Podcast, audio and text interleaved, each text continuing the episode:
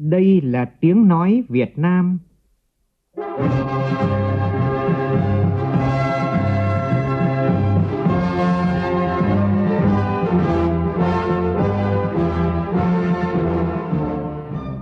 là tiếng nói Việt Nam, phát thanh từ Hà Nội, thủ đô nước Cộng hòa xã hội chủ nghĩa Việt Nam.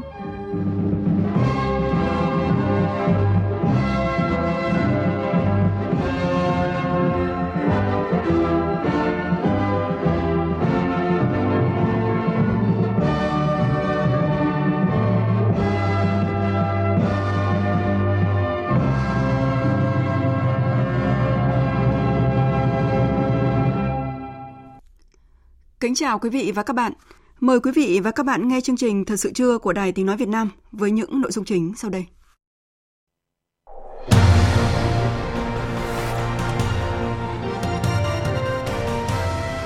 Thành phố Đà Nẵng chính thức yêu cầu tạm dừng các sự kiện đông người, dừng đón khách du lịch trong vòng 14 ngày từ 13 giờ chiều nay sau khi ghi nhận thêm một ca mắc COVID-19.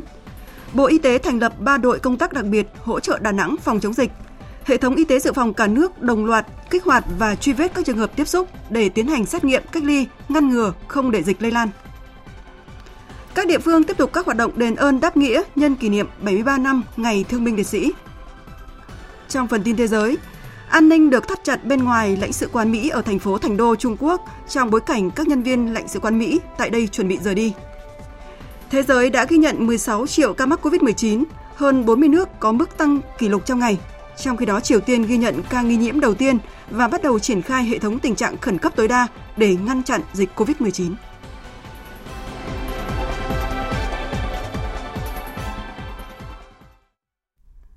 Bây giờ là nội dung chi tiết.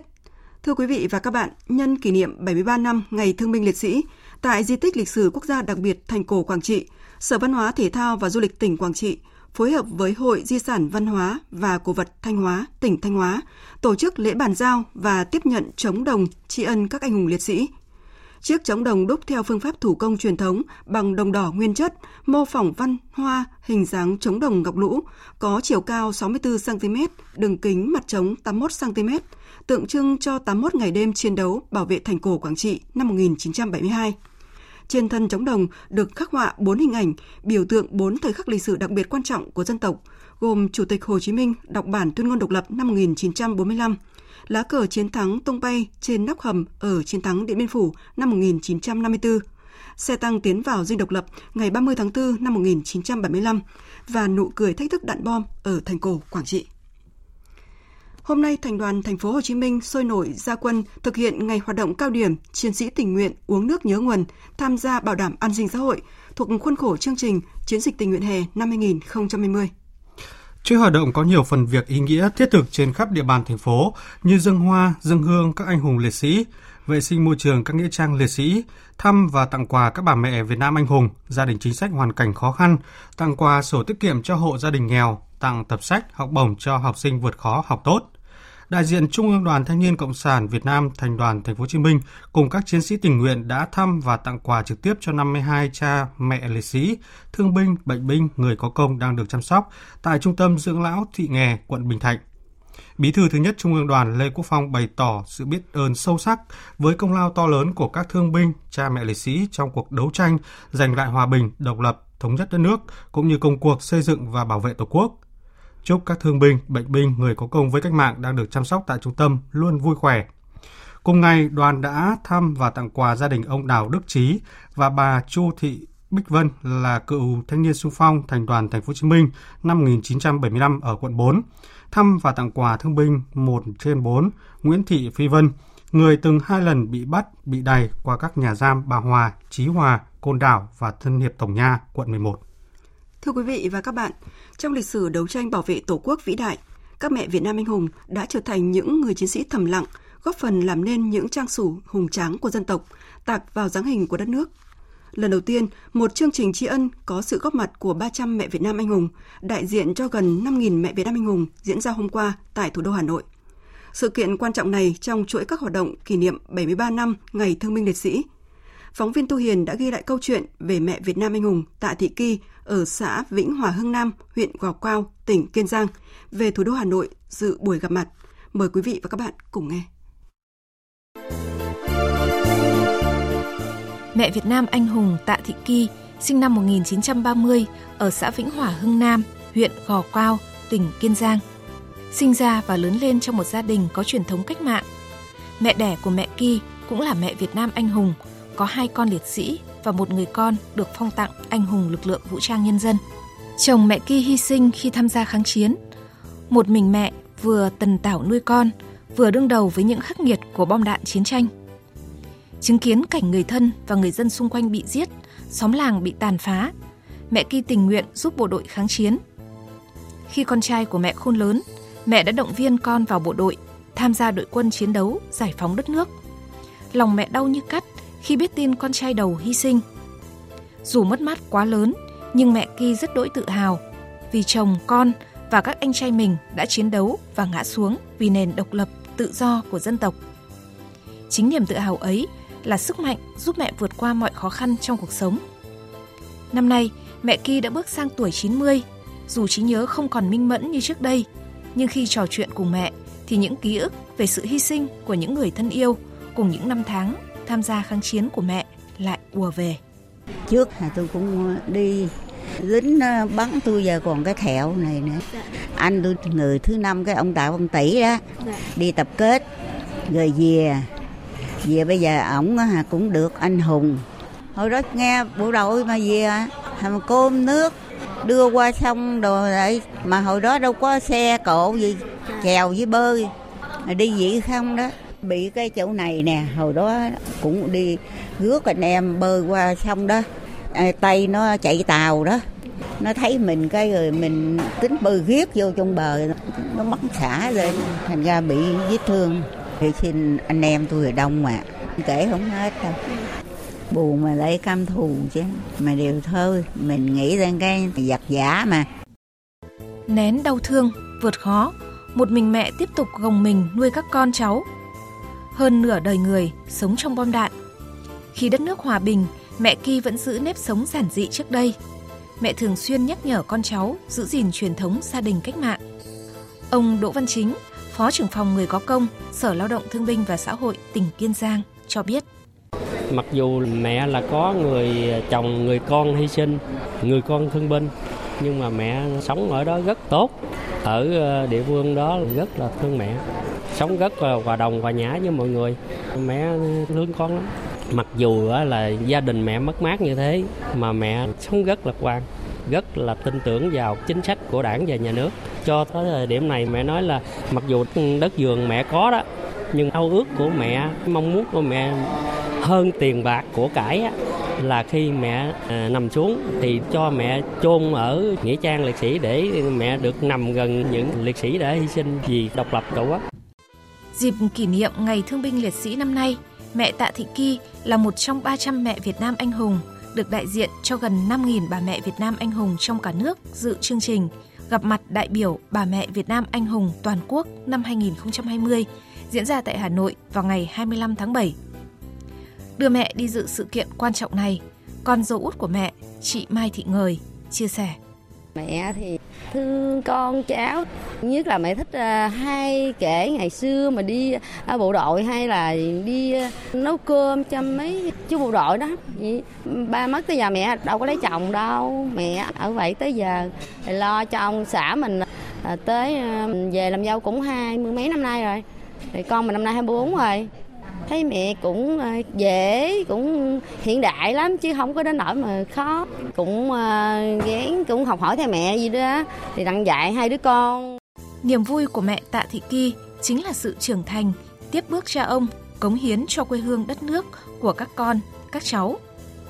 Giờ đây, mỗi lần nhìn lên tấm bằng tổ quốc ghi công dành cho các anh trai, chồng, con, cháu, mẹ Kỳ cảm thấy rất vinh dự, tự hào bởi sự hy sinh của người thân đã góp phần cho công cuộc giải phóng quê hương đất nước. Trong tim nước non, mẹ Việt Nam anh hùng, tự hào chúng con có mẹ Việt Nam anh hùng. Mời quý vị và các bạn nghe tiếp chương trình Thật sự trưa của Đài Tiếng Nói Việt Nam với những thông tin cập nhật về tình hình dịch COVID-19. Phát hiện thêm một ca mới dương tính với virus SARS-CoV-2 tại thành phố Đà Nẵng – Thông tin từ Ban chỉ đạo quốc gia phòng chống dịch COVID-19 cho biết, bệnh nhân 418 là nam, 61 tuổi, sinh sống tại phường Thanh Bình, quận Hải Châu, thành phố Đà Nẵng. Bệnh nhân được xác định dương tính với virus SARS-CoV-2 vào đêm qua, đang được điều trị cách ly tại khoa hồi sức tích cực Bệnh viện Đà Nẵng và hiện đang phải thở máy. Và ngay trong sáng nay, thành phố Đà Nẵng chính thức có văn bản về việc khẩn trương triển khai các biện pháp phòng chống dịch COVID-19. Theo đó, không tập trung quá 30 người tại nơi công cộng, ngoài phạm vi công sở, trường học, bệnh viện, giữ khoảng cách tối thiểu 1 mét khi tiếp xúc, tạm dừng đón khách du lịch đến Đà Nẵng trong vòng 14 ngày kể từ 13 giờ chiều nay.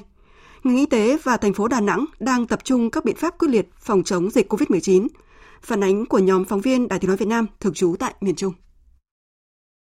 Sáng nay, Ban chỉ đạo phòng chống dịch COVID-19 thành phố Đà Nẵng thông tin về bệnh nhân thứ hai mắc COVID-19 tại Đà Nẵng. Bệnh nhân 48. Bệnh nhân là nam giới, năm nay 61 tuổi, là cán bộ hưu trí, trú ở phường Thanh Bình, quận Hải Châu, thành phố Đà Nẵng. Bệnh nhân này có tiền sử bệnh đái tháo đường tiếp 2, tăng huyết áp. Thông tin từ người nhà cho biết, trong một tháng gần đây, ông này chỉ ở thành phố Đà Nẵng, không đi ra ngoài tỉnh, thường xuyên sử dụng máy tính ở nhà, không tiếp xúc với người nước ngoài, hàng ngày ăn sáng uống cà phê trong khu vực xung quanh nhà. Ông này đang sống cùng với vợ và con gái. Trong vòng 14 ngày trước khi khởi phát bệnh, ông có chăm bố, đang nằm điều trị tại Bệnh viện Đà Nẵng ở khoa hồi sức tích cực chống độc bệnh viện. Ngày 11 tháng 7, bệnh nhân ho kèm sốt về chiều, mệt mỏi, sụt ký, ăn uống kém. Bệnh nhân có nhờ con rể chở đến khám tại một phòng khám tư của bác sĩ H ở trên đường Đinh Tiên Hoàng. Sau đó sử dụng thuốc 2 ngày nhưng không đỡ, nên vào cấp cứu tại Bệnh viện Hải Châu. Vào ngày 18 tháng 7, sau đó bệnh nhân từ đến khoa cấp cứu Bệnh viện Đà Nẵng và được chuyển vào khoa nội hô hấp Bệnh viện Đà Nẵng, phòng 506. Đến ngày 23 tháng 7, bệnh nhân được chuyển lên khoa hồi sức tích cực Bệnh viện Đà Nẵng. Tình trạng bệnh nhân hiện tại nặng, thở máy qua nội khí quản. Trước những diễn biến phức tạp của dịch bệnh, Bộ trưởng Bộ Y tế đã thành lập ba đội công tác đặc biệt hỗ trợ phòng chống dịch COVID-19 tại Đà Nẵng. Đội điều tra giám sát dịch do Phó Giáo sư Tiến sĩ Trần Như Dương, Phó Viện trưởng Viện Vệ sinh Dịch tễ Trung ương làm đội trưởng cùng 6 thành viên khác. Đội xét nghiệm do Phó Giáo sư Tiến sĩ Lê Thị Quỳnh Mai, Phó Viện trưởng Viện Vệ sinh Dịch tễ Trung ương làm đội trưởng cùng 4 thành viên khác của Viện Vệ sinh Dịch tễ Trung ương. Đây là nhóm chuyên gia đã từng nuôi cấy, phân lập được virus SARS-CoV-2, đồng thời hỗ trợ cho nhiều địa phương trong việc triển khai xét nghiệm SARS-CoV-2. Nhóm chuyên gia này vào để hỗ trợ việc xét nghiệm virus SARS-CoV-2 bằng các bộ kit xét nghiệm do Việt Nam sản xuất. Đội điều trị do Thạc sĩ bác sĩ Nguyễn Trọng Khoa, Phó Cục trưởng Cục Quản lý Khám chữa bệnh làm đội trưởng cùng 7 thành viên khác, trong đó có 3 bệnh viện, trong đó có 3 bác sĩ của bệnh viện Chợ Rẫy là những người trực tiếp điều trị thành công cho bệnh nhân 91. Ông Nguyễn Trọng Khoa cho biết, đội vào Đà Nẵng để hỗ trợ điều trị bệnh.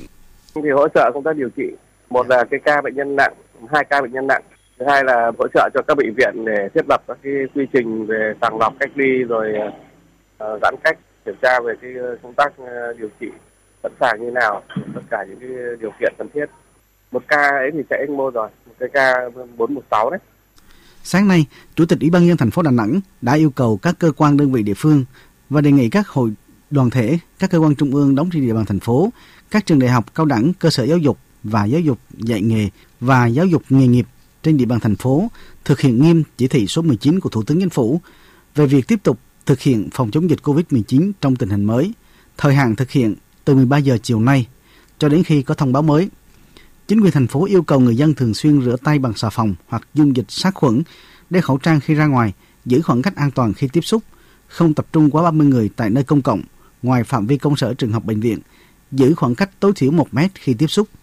Bắt đầu 13 giờ chiều nay, thành phố tạm dừng các hoạt động lễ hội, nghi lễ tôn giáo, giải đấu thể thao, sự kiện có tập trung đông người tại nơi công cộng, sân vận động và các sự kiện lớn chưa cần thiết.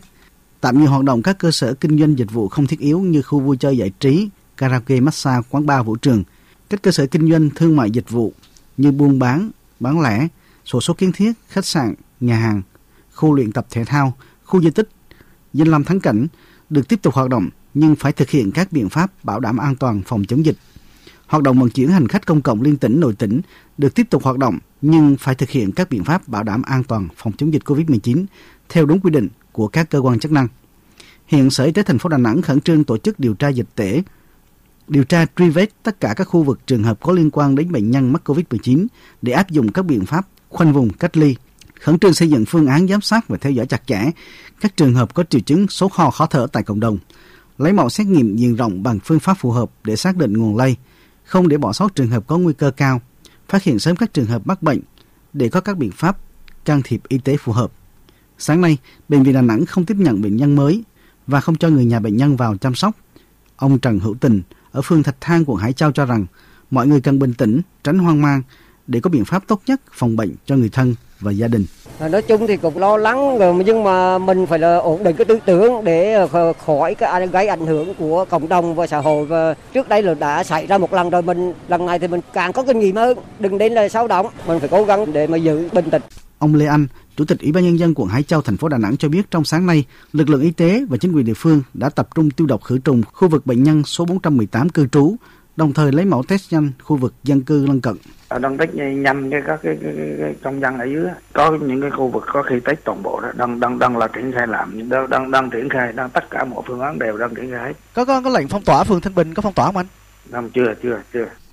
Hiện thành phố Đà Nẵng cũng đã tạm dừng tổ chức đón khách du lịch đến Đà Nẵng trong vòng 14 ngày kể từ ngày hôm nay để đảm bảo an toàn cho khách và cộng đồng cho đến khi có thông báo mới. Riêng đối với các cơ sở lưu trú trong thời gian tạm dừng, nếu có trường hợp đặc biệt thì yêu cầu đơn vị báo cáo với Sở Du lịch và Ủy ban nhân dân các quận huyện để xin ý kiến cấp có thẩm quyền. Lãnh đạo thành phố yêu cầu Ủy ban nhân dân quận Liên Chiểu phối hợp với các cơ quan đơn vị liên quan thiết lập và chuẩn bị ngay các điều kiện cần thiết để tổ chức cách ly tập trung các trường hợp tiếp xúc gần với bệnh nhân dương tính với SARS-CoV-2 tại khu ký túc xá phía Tây thành phố. Thời gian thực hiện bắt đầu từ hôm nay 26 tháng 7. Các nhà máy cơ sở sản xuất tiếp tục hoạt động và phải thực hiện các biện pháp phòng chống dịch cho công nhân, người lao động người đứng đầu cơ quan đơn vị tổ chức cơ sở chịu trách nhiệm xây dựng phương án làm việc cho cơ quan đơn vị một cách phù hợp, bảo đảm an toàn cho cán bộ nhân viên, không tổ chức các cuộc họp, hội nghị đông người chưa cần thiết, không để đình trệ công việc, nhất là công việc có thời gian, thời hiệu theo quy định của pháp luật, các dịch vụ công phục vụ người dân và doanh nghiệp.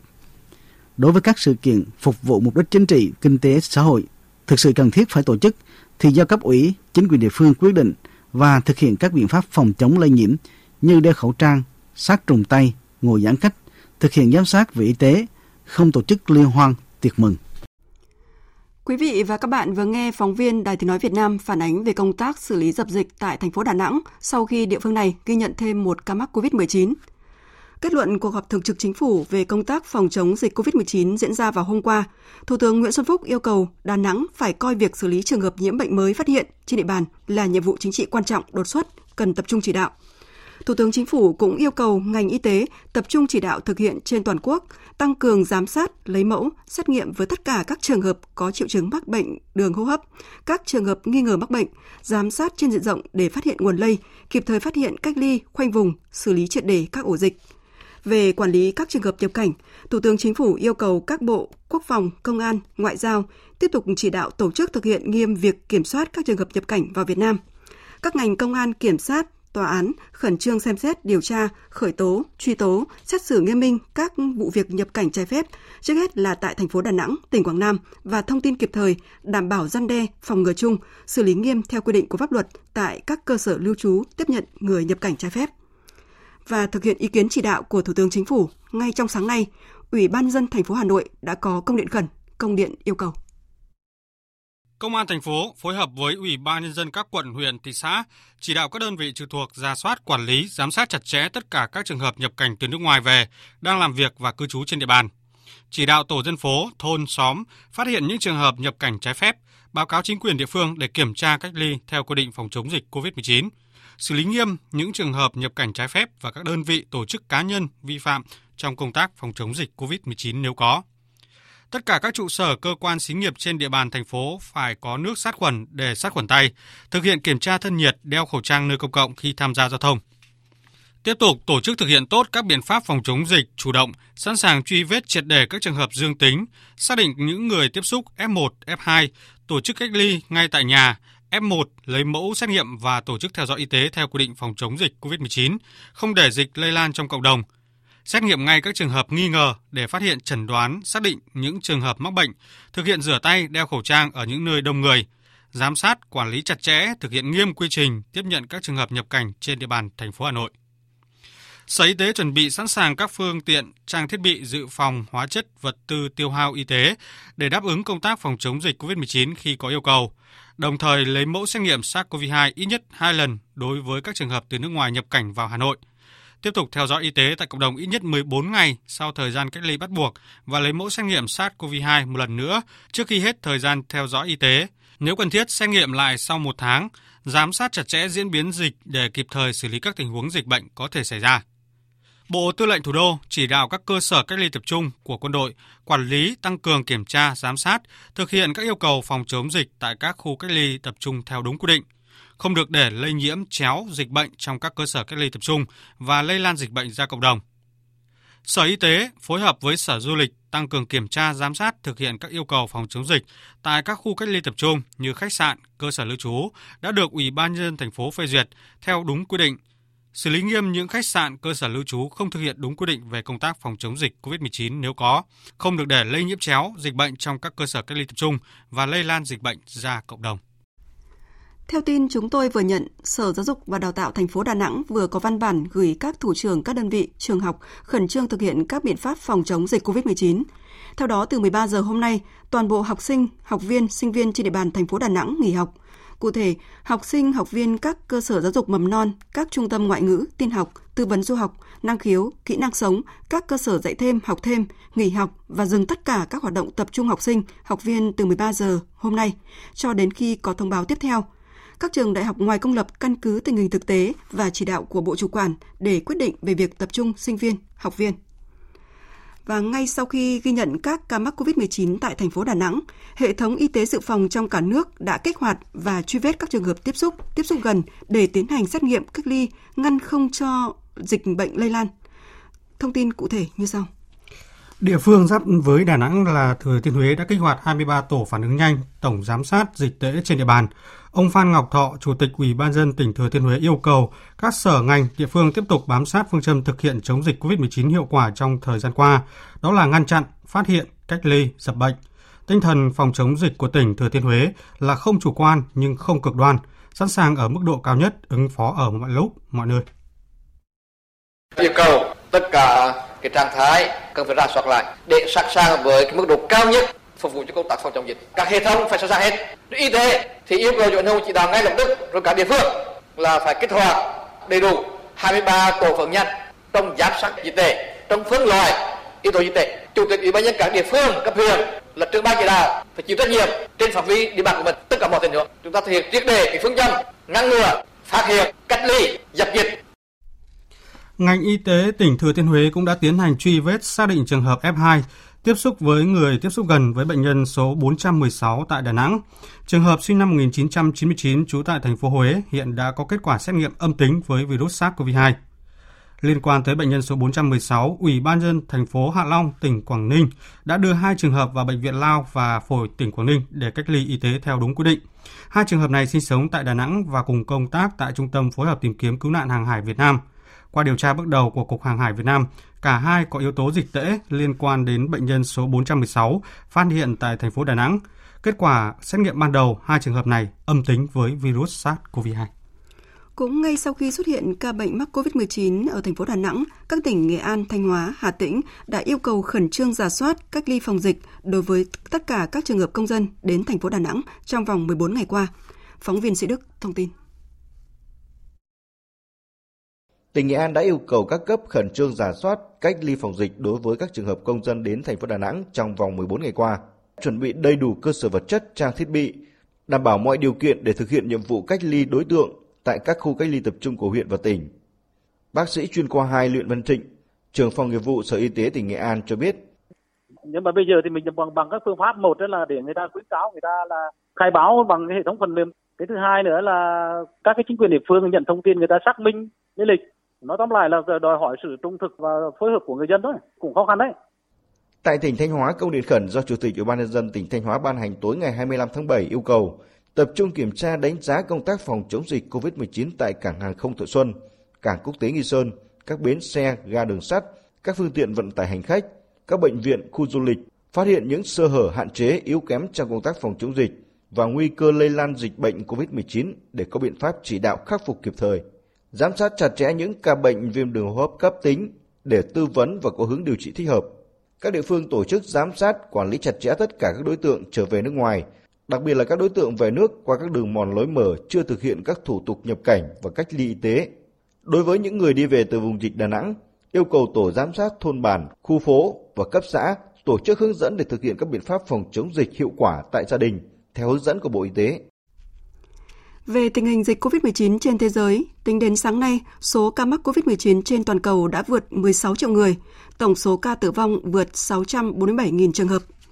Trong diễn biến mới nhất, Triều Tiên đã báo cáo trường hợp đầu tiên nghi ngờ mắc COVID-19.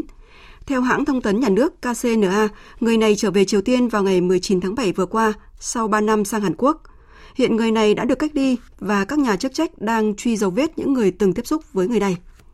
Ngay lập tức, giới chức Triều Tiên đã áp dụng biện pháp phong tỏa thành phố biên giới Kaesong sau khi phát hiện ca nghi nhiễm đầu tiên. Nếu được xác nhận, đây sẽ là ca bệnh COVID-19 đầu tiên được báo cáo chính thức tại Triều Tiên. Theo hãng tin KCNA, nhà lãnh đạo Triều Tiên Kim Jong-un đã chủ trì cuộc họp khẩn để triển khai một hệ thống khẩn cấp và cảnh báo ở cấp độ cao nhất nhằm khống chế dịch bệnh với nhận định rằng có thể nói loại virus nguy hiểm đã xâm nhập vào quốc gia này. Như vậy, tuần qua, toàn thế giới đã có 40 nước ghi nhận có số ca mắc COVID-19 tăng cao kỷ lục trong ngày. Và câu chuyện làm sao kiểm soát số dịch khi mà số ca mắc COVID-19 tăng cao trở lại đang là bài toán đau đầu của nhiều quốc gia với biện pháp phong tỏa tiếp tục được sử dụng tại một số khu vực. Biên tập viên Phạm Hà thông tin. Mỹ hiện vẫn trụ ở vị trí số 1 thế giới với hơn 4 triệu 300 nghìn ca mắc bệnh, với hơn 60 nghìn ca nhiễm mới trong 24 giờ qua. Quốc gia chịu ảnh hưởng nặng nề sau Mỹ là Brazil đã ghi nhận 2,4 triệu ca mắc, trong đó có hơn 86 nghìn ca tử vong. Ấn Độ đứng thứ ba thế giới với gần 1 triệu 400 nghìn ca mắc và hơn 32 nghìn người tử vong. Số ca nhiễm mới đang gia tăng không chỉ ở các quốc gia như Mỹ, Brazil hay Ấn Độ, những nơi đã thống trị tin tức toàn cầu với những cụm lây nhiễm lớn, mà còn cả ở những nơi được cho là đã hạ nhiệt như Italia, Pháp, Australia. Nhiều quốc gia đặc biệt là những nơi đã nới lỏng lệnh giãn cách xã hội trước đó đang trải qua đỉnh dịch thứ hai hơn một tháng sau khi ghi nhận đỉnh dịch đầu tiên. Tổng giám đốc Tổ chức Y tế Thế giới Tedros Adhanom Ghebreyesus cho rằng thế giới không thể quay trở lại trạng thái bình thường cũ. Đại dịch đã thay đổi cách chúng ta sống. Tất cả mỗi cá nhân đều đóng vai trò trong việc bảo vệ chính mình và những người khác. Trước tiên bạn phải biết tình hình dịch bệnh nơi bạn sinh sống và làm thế nào để giảm các nguy cơ đối với chính bạn. Cần xác định rõ mỗi hành động như có giữ đúng khoảng cách xa một mét hay rửa tay đều đặn hay không sẽ quyết định sức khỏe, mạng sống của bạn và những người khác. Với việc thế giới phải sống chung lâu dài với dịch COVID-19, có nhiều tín hiệu đáng mừng trong những bước tiến nghiên cứu bào chế vaccine ngừa COVID-19 của thế giới. Theo Tổ chức Y tế Thế giới, các nhà nghiên cứu trong tuần qua đã đạt được kết quả đầy hứa hẹn khi một số mẫu vaccine hiện đang trong giai đoạn thử nghiệm thứ ba và không có mẫu nào thất bại, tức là chúng có khả năng đảm bảo an toàn và khả năng miễn dịch. Những kết quả này sẽ là tiền đề tích cực hướng tới vaccine phòng COVID-19 được sản xuất hàng loạt và tiêm chủng đại trà cho người dân vào năm 2021. Tuy nhiên, các chuyên gia y tế cũng cho rằng phải tới đầu năm 2021 mới có thể xác định được khi nào những liều vaccine đầu tiên được chính thức đưa vào sử dụng. Thời sự VOV, nhanh, tin cậy, hấp dẫn. Mời quý vị và các bạn nghe tiếp chương trình Thật sự trưa của Đài Tiếng Nói Việt Nam. Chỉ còn chưa đầy một tuần nữa là tới thời hạn chót nộp giấy đề nghị gia hạn thời hạn nộp thuế và tiền thuê đất. Nhưng đến nay, cơ quan thuế mới tiếp nhận gần 160.000 giấy đề nghị gia hạn tiền thuế và tiền thuê đất. Tổng số tiền thuế và tiền thuê đất đã được gia hạn là hơn 43.880 tỷ đồng, khá thấp so với gói hỗ trợ khoảng 180.000 tỷ đồng. Thông tin cụ thể như sau. Theo Tổng cục Thuế, nguyên nhân của tình trạng này do vẫn có tâm lý nước đến chân mới nhảy của một bộ phận doanh nghiệp và người nộp thuế. Đối với số hộ cá nhân kinh doanh, qua theo dõi tại các địa phương, số người nộp thuế đã nộp giấy đề nghị gia hạn tập trung tại những nhóm hộ cá nhân kinh doanh hoạt động trong lĩnh vực như kinh doanh bất động sản, cho thuê nhà, có doanh thu và số thuế phải nộp lớn. Đối với các nhóm hộ khoán, các hộ cá nhân kinh doanh có doanh thu hàng tháng nhỏ, chiếm số lượng lớn trong tổng số hộ và cá nhân kinh doanh đang hoạt động, việc gia hạn thuế giá trị gia tăng và thu nhập cá nhân phải nộp các tháng quý trong năm 2020 sẽ dẫn đến việc phải nộp dồn vào cuối năm tại thời điểm kết thúc gia hạn. Nên mặc dù cơ quan thuế đã tuyên truyền hướng dẫn rộng rãi đến các hộ cá nhân kinh doanh, tuy nhiên nhiều hộ cá nhân kinh doanh vẫn chưa nộp giấy đề nghị gia hạn cho cơ quan thuế. Số tiền gia hạn thấp, theo Tổng cục Thuế, ngoài việc phát sinh thuế giá trị gia tăng quý 1 và quý 2 chưa nhiều, thì còn một nguyên nhân khác xuất phát từ tâm lý chờ đợi, thường để đến cuối hạn quy định ngày 30 tháng 7 năm 2020 mới làm thủ tục gia hạn. Nhưng dù vì nguyên nhân gì thì cơ quan thuế cũng đã sẵn sàng để tiếp nhận giấy đề nghị gia hạn của tổ chức cá nhân đến ngày 30 tháng 7 này, đảm bảo quyền lợi cho người dân và doanh nghiệp. Hiện nay, cơ quan thuế các cấp đang tiếp tục tuyên truyền hướng dẫn người nộp thuế gửi giấy đề nghị gia hạn tiền thuế và tiền thuê đất, tổ chức tiếp nhận, phân loại xử lý đối với giấy đề nghị gia hạn của người nộp thuế. Trên cơ sở đó sẽ thông báo cho người nộp thuế kịp thời đối với những giấy đề nghị gia hạn không đủ điều kiện được gia hạn tiền thuế và tiền thuê đất theo quy định tại Nghị định số 41. Lễ khởi động chương trình nhận diện hàng Việt Nam tự hào hàng Việt Nam năm 2020 chính thức diễn ra tối qua tại quảng trường Vườn Hoa Vua Lý Thái Tổ, thành phố Hà Nội. Đây là một trong những hoạt động chính nhằm kích cầu tiêu dùng nội địa năm nay của Bộ Công Thương, góp phần khôi phục và đẩy mạnh phát triển công nghiệp thương mại trong giai đoạn mới phòng chống dịch COVID-19. Phóng viên Bá Toàn thông tin. Chương trình nhận diện hàng Việt Nam thường niên trên quy mô toàn quốc với tên gọi Tự hào hàng Việt Nam là một trong bốn hoạt động trọng tâm trọng điểm thuộc các chương trình kích cầu tiêu dùng nội địa, mở rộng thị trường trong nước, hỗ trợ các doanh nghiệp sản xuất kinh doanh diễn ra từ nay đến cuối năm của ngành công thương. Theo Thứ trưởng Bộ Công Thương Đỗ Thắng Hải, chương trình có nhiều điểm mới với nhiều hoạt động trải nghiệm, tương tác trực tiếp giữa người tiêu dùng với sản phẩm, dịch vụ, tương tác giữa nhà sản xuất và nhà phân phối, giữa doanh nghiệp và nhà quản lý, qua đó hỗ trợ kết nối các nhóm nhu cầu giữa các doanh nghiệp, góp phần nâng cao thị phần của hàng hóa dịch vụ Việt Nam trên thị trường trong nước và quốc tế. Trong hôm nay tại quảng trường tượng đài Lý Thái Tổ diễn ra nhiều hoạt động trải nghiệm kích cầu hàng Việt sôi nổi thú vị với sự góp mặt của nhiều thương hiệu nổi tiếng. Liên quan đến vụ việc hàng chục công nhân của công ty Quang Lumeco nhập viện nghi do bị ảnh hưởng do khí ammoniac, bước đầu ngành chức năng xác định à, khí ga từ công ty trách nhiệm hữu hạn thủy sản Nam Phương, công ty Nam Phương bị dò dỉ bay qua công ty Quang Lumeco khiến hàng loạt công nhân nơi đây bị ngộ độc. Hôm nay tình hình à, sức khỏe của các công nhân đã ổn định. Sáng nay, lãnh đạo Liên đoàn Lao động thành phố Cần Thơ đã vào bệnh viện Đa khoa thành phố Cần Thơ và bệnh viện Đa khoa Trung ương Cần Thơ thăm hỏi và động viên các công nhân bị ngộ độc khí ga. Ông Huỳnh Minh Phú, Phó Giám đốc Bệnh viện Đa khoa thành phố Cần Thơ cho biết, đến thời điểm hiện nay, bệnh viện tiếp nhận 16 người, trong đó có một người sức khỏe đã ổn định và đã xin về. Bác sĩ Phú cho biết thêm, hiện tại bệnh viện đang điều trị cho 15 người, tình hình sức khỏe của bệnh nhân ổn định. Đến thời điểm này, Bệnh viện Đa khoa Trung ương Cần Thơ chỉ còn 13 người đang điều trị tại bệnh viện. Tình hình sức khỏe của các công nhân đã ổn định, không suy hô hấp và không còn chóng mặt buồn nôn. Chị Huỳnh Thị Mỹ Yến, một trong những bệnh nhân đang nằm điều trị tại Bệnh viện Đa khoa Trung Cần Thơ cho biết, chị làm công ty được 5 năm và sự việc xảy ra khiến chị cảm thấy lo lắng cho sức khỏe. Nhưng đến nay tình hình ổn định và nhận được sự quan tâm, hỗ trợ của lãnh đạo công ty cả về chi phí thuốc men và chị cảm thấy an tâm phần nào. Tiếp theo sẽ là một số thông tin về thời tiết. Hôm nay các tỉnh Bắc Bộ, Bắc và Trung Bộ có nắng nóng với nền nhiệt độ cao nhất phổ biến từ 34 đến 37 độ. Vùng núi Bắc Trung Bộ có nắng nóng gay gắt và đặc biệt gay gắt với nhiệt độ cao nhất từ 37 đến 38 độ, có nơi trên 39 độ. Từ khoảng ngày mai, nắng nóng có khả năng dịu dần ở các khu vực này. Do ảnh hưởng của nắng nóng kết hợp với độ ẩm trong không khí giảm thấp và gió Tây Nam gây hiệu ứng phơn, thổi mạnh nên có nhiều nguy cơ xảy ra cháy nổ và hỏa hoạn ở khu dân cư. Nguy cơ cao cháy rừng ở các tỉnh Bắc và Trung Trung Bộ. Chỉ số tia UV ở Hà Nội và Đà Nẵng có giá trị từ 7 đến 9 với mức ảnh hưởng nguy cơ gây hại cao đến rất cao đối với cơ thể con người khi tiếp xúc trực tiếp với ánh nắng. Đến chiều tối và đêm nay, ở các tỉnh vùng núi Bắc Bộ có mưa rào và rông rải rác, cục bộ có nơi mưa vừa, mưa to.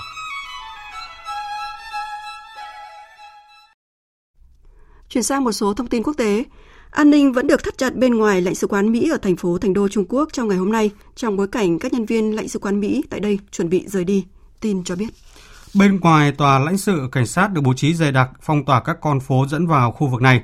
Diễn biến diễn ra trong bối cảnh để đáp trả quyết định của Mỹ đóng cửa lãnh sự quán Trung Quốc tại thành phố Houston hôm ngày 24 tháng 7 vừa qua.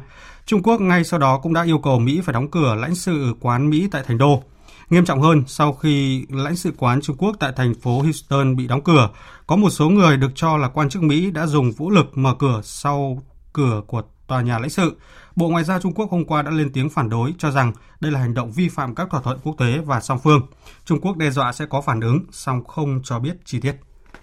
Thưa quý vị và các bạn, quan hệ Mỹ-Trung Quốc trong tuần qua lại chứng kiến nấc thang căng thẳng mới với việc hai nước đóng cửa lãnh sự quán của nhau và Mỹ phát động một liên minh toàn cầu chống Trung Quốc. Là quốc gia khởi động cho chu kỳ đối đầu mới nhất này với Trung Quốc, giới chuyên gia học giả cho rằng Tổng thống Mỹ Donald Trump có thể đang áp dụng chiến thuật chống Trung Quốc, lá bài giúp ông tái tranh cử trong cuộc bầu cử sắp tới. Tổng hợp của biên tập viên Đài tiếng nói Việt Nam. Không chỉ đẩy mạnh cuộc cạnh tranh chiến lược riêng với Trung Quốc, Mỹ cũng đang tìm cách biến cuộc chơi riêng này thành cuộc cạnh tranh chiến lược toàn diện của tất cả các đồng minh và đối tác của Mỹ với Trung Quốc. Mở màn là chuyến đi của Ngoại trưởng Mỹ Mike Pompeo thăm Anh với tuyên bố công khai Mỹ muốn xây dựng một liên minh toàn cầu chống Trung Quốc. Chúng tôi nghĩ rằng cả thế giới cần hợp tác với nhau để đảm bảo các quốc gia bao gồm Trung Quốc phải hành xử theo cách phù hợp và tuân thủ trật tự quốc tế. Chúng tôi mong muốn tất cả các quốc gia hiểu rõ những giá trị của sự tự do và dân chủ, mối đe dọa cần hợp tác tập thể để bảo vệ những quyền đó.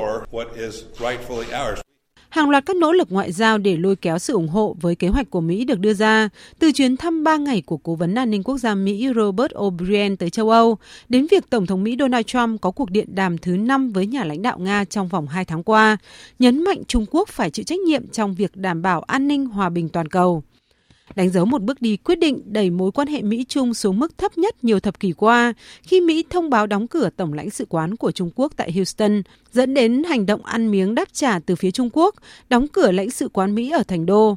Người phát ngôn Bộ Ngoại giao Trung Quốc Uông Văn Bân nhấn mạnh. Mỹ đã có hành động đơn phương yêu cầu Trung Quốc đóng cửa lãnh sự quán tại Houston – Hành động của Mỹ vi phạm luật quốc tế, các tiêu chuẩn cơ bản của mối quan hệ quốc tế và hiến trương lãnh sự Mỹ-Trung. Vì vậy, các biện pháp phản ứng của Trung Quốc đưa ra là hợp pháp và cần thiết. Những căng thẳng hiện nay khiến dư luận đặt câu hỏi mối quan hệ Mỹ-Trung sẽ tiếp diễn ra sao trong thời gian tới. Trong ngắn hạn, giới quan sát cho rằng Trung Quốc dường như không tìm kiếm sự leo thang và Tổng thống Donald Trump cũng không muốn một cuộc đối đầu nghiêm trọng, đặc biệt là quân sự, mặc dù vẫn có những cảnh báo về những xung đột ngoài ý muốn. Về dài hạn, quan hệ Mỹ-Trung sẽ phụ thuộc nhiều vào kết quả của bầu cử vào tháng 11 tới. Tuy nhiên, ngay cả ứng cử viên Đảng Dân Chủ Joe Biden, mặc dù có xu hướng hồi sinh các con đường hợp tác với Trung Quốc, nhưng ông cũng đang thực hiện chiến dịch vận động với những thông điệp cứng rắn nhằm vào Trung Quốc. Đây được cho là vấn đề đồng thuận cực kỳ hiếm hoi của hai đảng tại Mỹ, cho thấy mối quan hệ giữa hai cường quốc kinh tế này sẽ vẫn còn nhiều trắc trở bất chấp kết quả bầu cử Mỹ ra sao. Hôm nay theo giờ Nga diễn ra cuộc diễu binh kỷ niệm Ngày Hải quân Nga tại 7 thành phố cảng trên cả nước. Lễ kỷ niệm chính sẽ diễn ra tại thành phố Saint Petersburg. Dự kiến Tổng thống Nga Putin sẽ tham dự sự kiện này. Phóng viên Đài tiếng nói Việt Nam thường trú tại Liên bang Nga thông tin. Lễ kỷ niệm Ngày Hải quân Nga tại thành phố Saint Petersburg sẽ chia làm 3 phần gồm diễu binh hải quân, không quân và trên mặt đất. Phần duyệt binh hải quân sẽ được tiến hành trên sông Neva, có sự tham gia của 46 tàu chiến như tàu chống phá hoại, tàu đổ bộ, tàu quét mìn, tàu tên lửa nhỏ. Trong số này, có loại tàu hoàn toàn mới, đó là tàu khu trục mang tên Đô đốc Kasatonov, vừa được đưa vào biên chế của Hải quân Nga. Trước đó ngày 24 tháng 7, Bộ Quốc phòng Nga đã tiến hành lễ tổng duyệt các lực lượng tham gia cuộc diễu binh kỷ niệm Ngày Hải quân Nga tại thành phố Saint Petersburg với sự tham gia của gần 100 tàu chiến và máy bay các loại. Lễ duyệt binh nhân Ngày Hải quân Nga sẽ được tổ chức tại 7 thành phố trên cả nước. Ngoài thành phố Saint Petersburg, còn có 6 thành phố cảng khác là Banchisk, Vladivostok, Petropavlovsk-Kamchatsky, Kaspisk, Sevastopol và Siviamorsk. Tham gia cuộc duyệt binh nhân ngày Hải quân Nga có tổng cộng 250 tàu chiến, 80 máy bay, 100 phương tiện kỹ thuật và gần 15.000 quân nhân. Vừa rồi là một số thông tin thời sự quốc tế. Ngay sau đây, biên tập viên Đài Tiếng Nói Việt Nam sẽ điểm lại những diễn biến sự kiện quốc tế nổi bật trong tuần.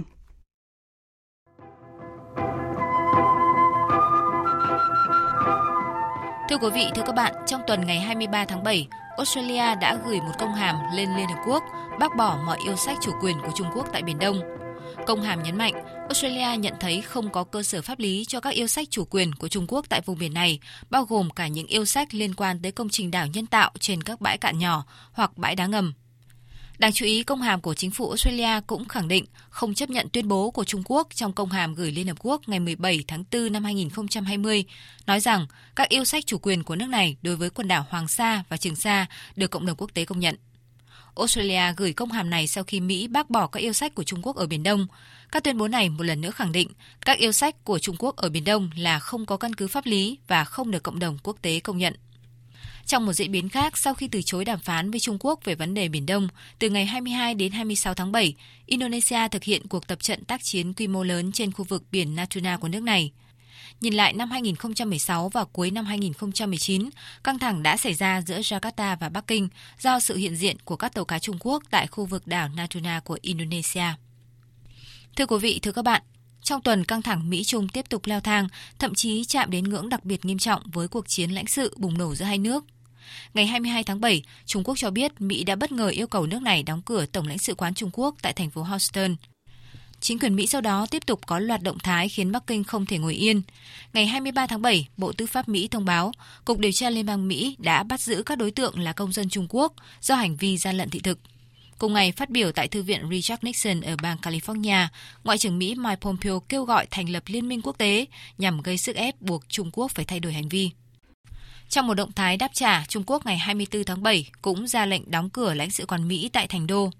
Theo giới quan sát, quan hệ Mỹ-Trung đang có xu hướng rơi tự do, nhưng vẫn chưa đến điểm tồi tệ nhất do cả hai đều vẫn đang có những kiềm chế nhất định, khi hai lãnh sự quán bị yêu cầu đóng cửa của hai bên đều không phải là những đơn vị quá quan trọng.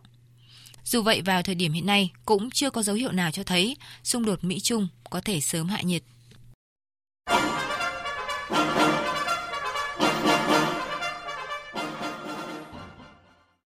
Thưa quý vị, thưa các bạn, cũng cần nhắc tới một chuyến thăm đáng chú ý hồi đầu tuần trước là diễn biến căng thẳng Mỹ-Trung. Ngoại trưởng Mỹ Mike Pompeo đã có chuyến công du chính thức đến Anh trong bối cảnh hai nước ngày càng có tiếng nói chung trong nhiều vấn đề, đặc biệt là về Trung Quốc. Chuyến đi diễn ra chỉ một ngày sau khi chính phủ Anh thông báo đình chỉ thỏa thuận dẫn độ với Hồng Kông Trung Quốc và trước đó là quyết định cùng Mỹ loại tập đoàn viễn thông hàng đầu Trung Quốc là Huawei ra khỏi các mạng 5G của nước này. Theo giới phân tích, trong bối cảnh Anh đang phải đối mặt với một tương lai không chắc chắn bên ngoài Liên minh châu Âu thời hậu Brexit và chính quyền Tổng thống Donald Trump đang có những quyết sách ngày một xa rời các đồng minh, thì một liên minh đặc biệt giữa Anh và Mỹ sẽ có ý nghĩa đặc biệt quan trọng. Sau 4 vòng đàm phán giữa các tư lệnh quân đoàn của quân đội hai nước căng thẳng tại khu vực biên giới Trung Ấn trong tuần đang tạm thời lắng dịu. Cụ thể, hai bên vừa mới thống nhất sẽ không tuần tra bằng bộ binh hoặc sử dụng thiết bị bay không người lái trong phạm vi 10 km từ các điểm căng thẳng dọc đường ranh giới thực tế ở Ladakh. Tuy nhiên, phía Ấn Độ cho rằng việc thực thi các thỏa thuận đạt được giữa hai bên vẫn cần phải thêm thời gian để kiểm chứng, đặc biệt là khi truyền thông Ấn Độ dẫn các nguồn tin từ chính phủ Ấn Độ cho biết Trung Quốc vẫn đang duy trì hơn 40.000 quân trong khu vực tranh chấp. Đến với các tin tức đáng chú ý khác, sau 4 ngày đêm thương lượng đầy khó khăn, lãnh đạo 27 nước Liên minh châu Âu EU ngày 21 tháng 7 đã đạt được thỏa thuận về gói phục hồi kinh tế trị giá 750 tỷ euro trong giai đoạn hậu đại dịch COVID-19. Thỏa hiệp vào phút cuối, dù cứu EU khỏi một thất bại có thể coi là đòn giáng mạnh vào uy tín của khối, nhưng không thể che giấu được những bất đồng và mâu thuẫn cũng như sự chia rẽ trong nội bộ. Trên thực tế, EU vẫn đang hứng chịu những dư âm của một thập niên đầy biến động từ cuộc khủng hoảng nợ tại các nước Nam Âu, bất ổn của nền kinh tế Eurozone, làn sóng người tị nạn và cú sốc gây ra do việc nước Anh rời khỏi EU. Thưa quý vị, cũng tại châu Âu, các nhà đàm phán của Liên minh châu Âu EU và Anh trong tuần đã không thể thống nhất được một số vấn đề còn tồn động trong vòng đàm phán mới nhất về hậu Brexit. Điều này một lần nữa làm dấy lên mối lo ngại về việc hai bên sẽ chịu thiệt hại kinh tế sâu rộng nếu không đạt được thỏa thuận vào cuối năm. Nhà đàm phán hàng đầu Liên minh châu Âu Michel Barnier nhấn mạnh. E Liên minh châu Âu luôn nhất quán lập trường rằng mối quan hệ đối tác kinh tế với Vương quốc Anh phải được xây dựng dựa trên một sân chơi bình đẳng mạnh mẽ và một thỏa thuận công bằng về nghề cá. Điều này có nghĩa là với việc từ chối các điều kiện về cạnh tranh công bằng và một thỏa thuận cân bằng về thủy sản, Vương quốc Anh đang khiến cho việc đạt được thỏa thuận thương mại giữa hai bên vào thời điểm này trở nên không thể. Hiện nay vấn đề khúc mắc giữa hai bên là Anh đang tìm kiếm một thỏa thuận thương mại tự do, tương tự như một hiệp định mà EU vừa đàm phán với Canada, trong khi EU muốn đảm bảo cả hai bên đều tuân theo các quy tắc bình đẳng thì Anh muốn giành lại quyền kiểm soát đánh bắt cá trong vùng lãnh hải của mình, nơi chịu sự chi phối theo các quy tắc của EU trong suốt hơn 40 năm qua. Đến với tình hình đại dịch COVID-19, theo thông tin cập nhật trên trang worldometers.info đến 11 giờ trưa nay, thế giới đã ghi nhận gần 16 triệu 200 nghìn ca mắc COVID-19, trong đó hơn 648 nghìn ca tử vong. Đáng chú ý, tổng số ca tử vong do COVID-19 tại Mỹ đã lên tới gần 150.000 ca, trong tổng số hơn 4 triệu 300.000 ca mắc bệnh. Xếp thứ hai và thứ ba lần lượt vẫn là Brazil và Ấn Độ. Quý vị và các bạn vừa nghe biên tập viên Đài Tiếng Nói Việt Nam điểm lại những vấn đề sự kiện quốc tế nổi bật trong tuần. Chương trình thật sự chưa tiếp tục với trang tin đầu tư tài chính và chuyên mục thể thao. Trang tin đầu tư tài chính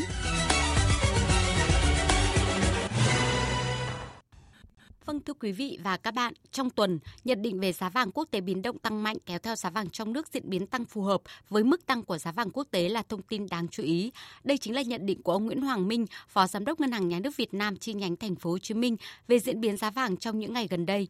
Cụ thể trong những ngày gần đây thì giá vàng quốc tế biến động tăng mạnh từ 1.807 đô la một ao lên mức cao nhất 1.888 đô la một ao trong phiên giao dịch gần đây, mức cao kỷ lục trong vòng 9 năm qua giá đô la Mỹ thấp nhất từ đầu năm đến nay.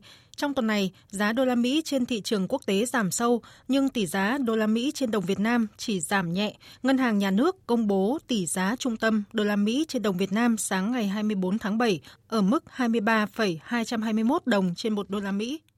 Trên thị trường chứng khoán phiên cuối tuần, tâm lý tiêu cực tiếp tục đè nặng lên thị trường khi bước vào phiên giao dịch. Tuy nhiên, ngay khi rơi xuống sát mốc 815 điểm, lực cầu bắt đáy được kích hoạt đã giúp thị trường bật ngược đi lên. Đóng cửa phiên giao dịch cuối tuần, VN Index giảm mạnh 27,59 điểm xuống 829,16 điểm. HNX Index giảm 4,54 điểm xuống 109,33 điểm. Đầu tư tài chính biến cơ hội thành hiện thực. Đầu tư tài chính biến cơ hội thành hiện thực. Thưa quý vị và các bạn, muốn phát triển thị trường bất động sản bền vững, cần kết nối các doanh nghiệp, khai thác nguồn lực của các doanh nghiệp trong nước để phát triển thị trường. Đây chính là cách thức phù hợp nhất với xu hướng phát triển thị trường từ năm 2020 trở đi, trong bối cảnh phát triển bình thường mới hiện nay. Theo các chuyên gia, sự chủ động huy động các nguồn vốn sẽ giúp các doanh nghiệp phát triển bền vững nhất, Phóng viên Hà Nho phỏng vấn Phó Giáo sư Tiến sĩ Trần Kim Trung, Phó Viện trưởng Viện Phát triển Kinh tế Trung ương về nội dung này.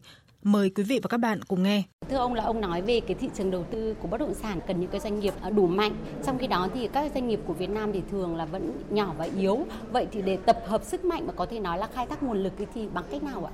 Đây là một bài toán lớn trong giai đoạn phát triển thị trường bất động sản mới. Chúng ta đã ở năm 2020 rồi. Bởi thế cho nên chúng ta hoàn toàn có thể kêu gọi định hướng cho các doanh nghiệp họ liên minh lại, liên kết, tạo sức mạnh mà mỗi một thành viên không có được.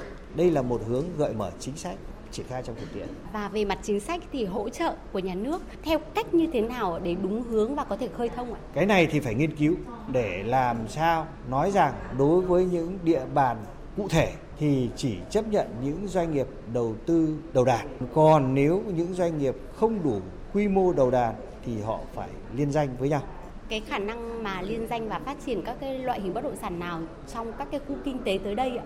Nước ta hiện tại không cần phải đi tìm kiếm thì đã có những doanh nghiệp có thể làm được doanh nghiệp đầu đàn rồi. Nhưng còn lại nếu những doanh nghiệp ấy liên minh với nhau thì tôi khẳng định rằng họ đủ tầm để làm những việc đấy. Chỉ nói đến doanh nghiệp trong nước thôi chưa nói đến doanh nghiệp nước ngoài. Ông nói đến cái 10 nguồn vốn đó có thể uh, dẫn tới thị trường bất động sản thì ông phân tích rõ là cái cơ hội đối với các cái doanh nghiệp và cái nguồn vốn nào thì có cái khả năng mạnh nhất và dẫn dắt ạ? Trong 10 cái luồng vốn có thể kể tên lại tất nhiên nó có thể sai khác nhau một chút. Thứ nhất là ngân hàng thương mại thứ hai luồng vốn của thị trường trái phiếu thứ ba luồng vốn của kiều hối thứ tư luồng vốn của bản thân doanh nghiệp đầu tư bất động sản Thứ năm, luồng vốn của các nhà đầu tư thứ cấp. Thứ sáu, luồng vốn của thị trường chứng khoán. Thứ bảy, luồng vốn của các doanh nghiệp đầu tư nước ngoài, doanh nghiệp đầu tư trực tiếp. Thứ sáu là doanh nghiệp đầu tư gián tiếp.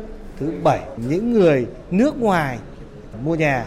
Thứ tám là các tổ chức đầu tư phái sinh. Thứ chín, đầu tư ờ, công. Thứ mười là đầu tư tư nhân, gọi là các công cụ tài chính phái sinh đấy.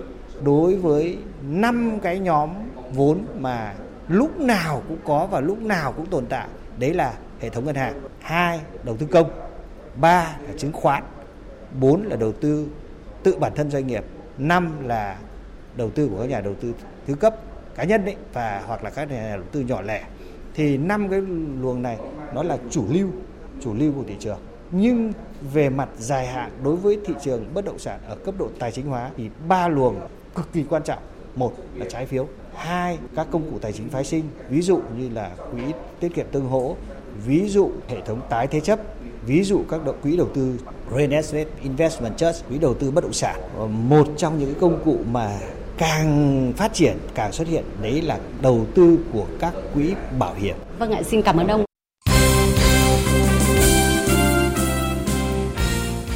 Thưa quý vị và các bạn, tối qua câu lạc bộ bóng đá nữ thành phố Hồ Chí Minh đã đăng quang vô địch giải bóng đá nữ cúp quốc gia 2020 ngay ở lần đầu tiên góp mặt sau khi giành chiến thắng 2-0 trước Than khoáng sản Việt Nam. Trước một dàn cầu thủ trẻ của đội bóng đất mỏ, đội bóng đến từ thành phố mang tên Bác không gặp quá nhiều khó khăn để giành quyền kiểm soát thế trận và liên tục tấn công dồn ép đối thủ. Sau một vài cơ hội bị bỏ lỡ, phút 35 pha đột phá dũng mãnh của Huỳnh Như khiến hậu vệ Than khoáng sản Việt Nam mắc sai lầm phạm lỗi trong vòng cấm, tạo cơ hội để Bích Thùy lập công trên chấm 11 m mở tỷ số của trận đấu. Sau bàn thua, các học trò của huấn luyện viên Đoàn Minh Hải đẩy cao đội hình tấn công mạnh mẽ, nhưng không thể xuyên thủng hàng phòng ngự chắc chắn của thành phố Hồ Chí Minh dưới sự chỉ huy của Trương Thị Kiều. Việc đẩy cao đội hình tạo ra nhiều khoảng trống sau lưng và tạo cơ hội để Huỳnh Như ghi bàn thắng thứ hai cho thành phố Hồ Chí Minh ở phút 60. Với chiến thắng 2-0 trước đối thủ, thành phố Hồ Chí Minh chính thức đăng quang ngôi vô địch giải đấu. Câu lạc bộ Than khoáng sản Việt Nam cán đích với vị trí Á quân. Chia sẻ sau trận đấu, huấn luyện viên Đoàn Minh Hải của Than khoáng sản Việt Nam cho biết. Ờ, tôi nghĩ là ở cái trận đấu này thì các em như thế là chơi với đúng khả năng. Mà có cái một số cái thời điểm đầu thì các em nó hơi nặng nề một chút, cái khả năng bắt nhịp nó chưa cao. Khi chưa cao nó dẫn đến cái thế trận nó không tốt. Rồi sau sau cái bàn thua là các em đã triển khai cách chơi của mình và chơi nó nhịp nhàng tốt hơn. Còn huấn luyện viên Đoàn Kim Chi của thành phố Hồ Chí Minh cho biết, cô vẫn chưa thực sự hài lòng với phong độ của đội tại giải năm nay. Hài lòng nhất ở cái um, giải lần này chính là cái tinh thần thi đấu của các em. Um, rất khó khăn uh, nhưng mà các em vẫn uh, động viên nhau cố gắng đoàn kết và nỗ lực đến cái uh, phút cuối cùng. Về cái phong độ của đội, bản thân uh, Chi và ban huấn luyện vẫn chưa hài lòng. Uh, có thể là cái sự cũng chuẩn bị sau cái mùa dịch đó vẫn chưa được tốt. Ờ, à, Chi nghĩ cái chức vô địch này sẽ tạo một cái bước đà thuận lợi để cho à, toàn đội bước vào cái giải vô địch à, ờ, quốc gia cái lượt đi vào tháng 8 này sẽ tốt hơn. Trong khi đó, Hà Nội Watabe giành vị trí thứ ba cùng danh hiệu phong cách sau khi đánh bại Phong Phú Hà Nam với tỷ số 3-0. Cầu thủ Phạm Hải Yến của đội bóng thủ đô giành danh hiệu cầu thủ ghi nhiều bàn thắng nhất giải với 5 lần chọc thủng lưới đối phương. Danh hiệu thủ môn xuất sắc nhất thuộc về Trần Thị Kim Thanh, câu lạc bộ Thành phố Hồ Chí Minh. Danh hiệu cầu thủ xuất sắc nhất giải thuộc về Huỳnh Như, câu lạc bộ Thành phố Hồ Chí Minh.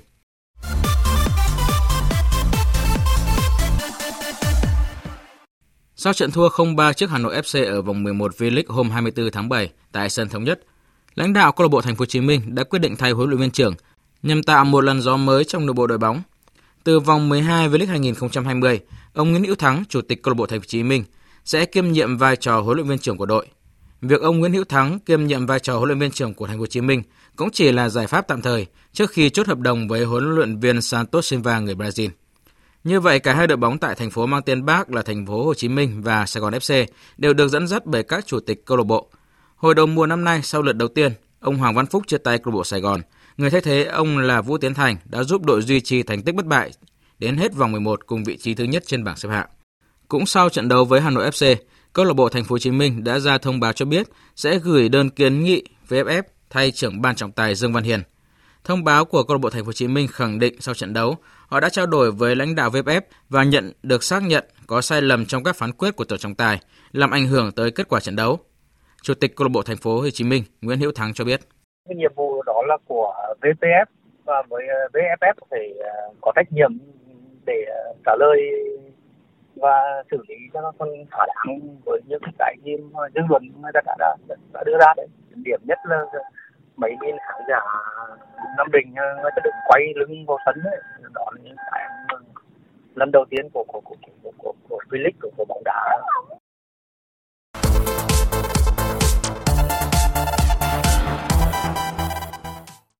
Tiếp tục với một số tin văn đáng chú ý. Trong cơn bão Covid-19, rất nhiều nhân vật bóng đá nổi tiếng của thế giới đã bị ảnh hưởng. Mới nhất là trường hợp của Savi. Anh đã không may dương tính với Covid-19 sau buổi kiểm tra cách đây ít ngày tại Qatar. Savi đang là huấn luyện viên của câu lạc bộ Ansat và điều này khiến anh phải tạm dừng công việc để cách ly theo quy định. ATP và WTA đã chính thức công bố họ sẽ không tổ chức các giải diễn ra tại Trung Quốc vào cuối năm 2020 như kế hoạch vì lo ngại tình hình dịch COVID trên toàn thế giới. Tổng cộng 11 giải sẽ không thi đấu, bao gồm cả WTA Final tổ chức tại Thẩm quyền Trung Quốc. Theo thông tin mới nhất từ Bộ trưởng Y tế Italia Roberto Speranze, thì đất nước này sẽ áp dụng luật bắt buộc cách ly 14 ngày với người tới từ Romania và Bulgaria để phòng chống dịch COVID-19. Quyết định này khiến Simona Halep khả năng cao là bỏ giải Palermo Lady Open do cô đang ở quê nhà Romania. Trang chủ của F1 đã gây tò mò cho các fan khi xuất hiện ba bản đồ đường đua mới vừa được bổ sung. đó là Nürburgring Đức, Portimao của Bồ Đào Nha và Imola của Italia. Gần đây đã xuất hiện tin đồn rằng F1 sẽ đưa trở lại những cuộc đua diễn ra tại các trường đua có truyền thống lịch sử, thay cho 4 chặng đua đã bị hủy bỏ tại châu Mỹ. Dự báo thời tiết Phía Tây Bắc Bộ, chiều nắng nóng, có nơi nắng nóng gai gắt, chiều tối và đêm có mưa rào và rông rải rác, cục bộ có mưa vừa mưa to, gió nhẹ, nhiệt độ từ 25 đến 37 độ, có nơi trên 37 độ. Phía Đông Bắc Bộ, chiều nắng nóng, chiều tối và đêm có mưa rào và rông vài nơi, riêng vùng núi có mưa rào và rông rải rác, cục bộ có mưa vừa mưa to, gió Đông Nam đến Nam cấp 2, cấp 3, nhiệt độ từ 26 đến 37 độ. Các tỉnh từ Thanh Hóa đến Thừa Thiên Huế chiều nắng nóng, có nơi nắng nóng gai gắt, riêng vùng núi Bắc Trung Bộ có nơi đặc biệt gai gắt, chiều tối và đêm có mưa rào và rông vài nơi, gió Nam đến Tây Nam cấp 2, cấp 3, nhiệt độ từ 26 đến 40 độ, có nơi trên 40 độ. Các tỉnh ven biển từ Đà Nẵng đến Bình Thuận, chiều nắng, riêng phía Bắc có nắng nóng, chiều tối và đêm có mưa rào và rông vài nơi, gió Đông Nam đến Nam cấp 2, cấp 3, nhiệt độ từ 34 đến 37 độ. Tây Nguyên có mưa rào và rông vài nơi, riêng chiều tối có mưa rào và rải rác có rông. Cục bộ có mưa vừa mưa to, gió nhẹ, nhiệt độ từ 30 đến 33 độ. Nam Bộ có mưa rào và rông vài nơi, riêng chiều tối và tối có mưa rào và rải rác có rông. Cục bộ có mưa vừa mưa to, gió Tây Nam cấp 2, cấp 3. Nhiệt độ từ 31 đến 34 độ, có nơi trên 34 độ. Khu vực Hà Nội, chiều nắng nóng, chiều tối và đêm có mưa rào và rông vài nơi, gió Đông Nam đến Nam cấp 2, cấp 3. Nhiệt độ từ 35 đến 37 độ. Dự báo thời tiết biển Vịnh Bắc Bộ có mưa rào và rông vài nơi tầm nhìn xa trên 10 km, gió Nam đến Tây Nam cấp 4, cấp 5. Vùng biển từ Quảng Trị đến Quảng Ngãi không mưa tầm nhìn xa trên 10 km, gió Đông Nam đến Nam cấp 4. Vùng biển từ Bình Định đến Ninh Thuận có mưa rào và rông vài nơi, tầm nhìn xa trên 10 km, gió Nam cấp 4. Vùng biển từ Bình Thuận đến Cà Mau có mưa rào và rông rải rác, tầm nhìn xa trên 10 km, giảm xuống 4 đến 10 km trong mưa, gió Tây Nam cấp 3, cấp 4. Vùng biển từ Cà Mau đến Kiên Giang có mưa rào và rông rải rác, tầm nhìn xa trên 10 km, giảm xuống 4 đến 10 km trong mưa, gió nhẹ. Khu vực Bắc Biển Đông và khu vực quần đảo Hoàng Sa thuộc thành phố Đà Nẵng có mưa rào và rông vài nơi tầm nhìn xa trên 10 km, gió Nam đến Tây Nam cấp 3, cấp 4. Khu vực giữa Biển Đông có mưa rào và rông vài nơi, tầm nhìn xa trên 10 km, gió Nam cấp 3, cấp 4. Khu vực Nam Biển Đông và khu vực quần đảo Trường Sa thuộc tỉnh Khánh Hòa có mưa rào và rông rải rác, tầm nhìn xa trên 10 km, giảm xuống 4 đến 10 km trong mưa gió nhẹ. Vịnh Thái Lan có mưa rào và rông rải rác, tầm nhìn xa trên 10 km, giảm xuống 4 đến 10 km trong mưa, gió nhẹ. Những thông tin thời tiết vừa rồi đã kết thúc chương trình Thật sự trưa của Đài Tiếng Nói Việt Nam. Chương trình hôm nay do các biên tập viên Minh Châu, Di Quyền, Nguyễn Hằng thực hiện với sự tham gia của kết tổ viên Uông Hoa, chịu trách nhiệm nội dung Hoàng Trung Dũng. Cảm ơn quý vị và các bạn đã quan tâm lắng nghe.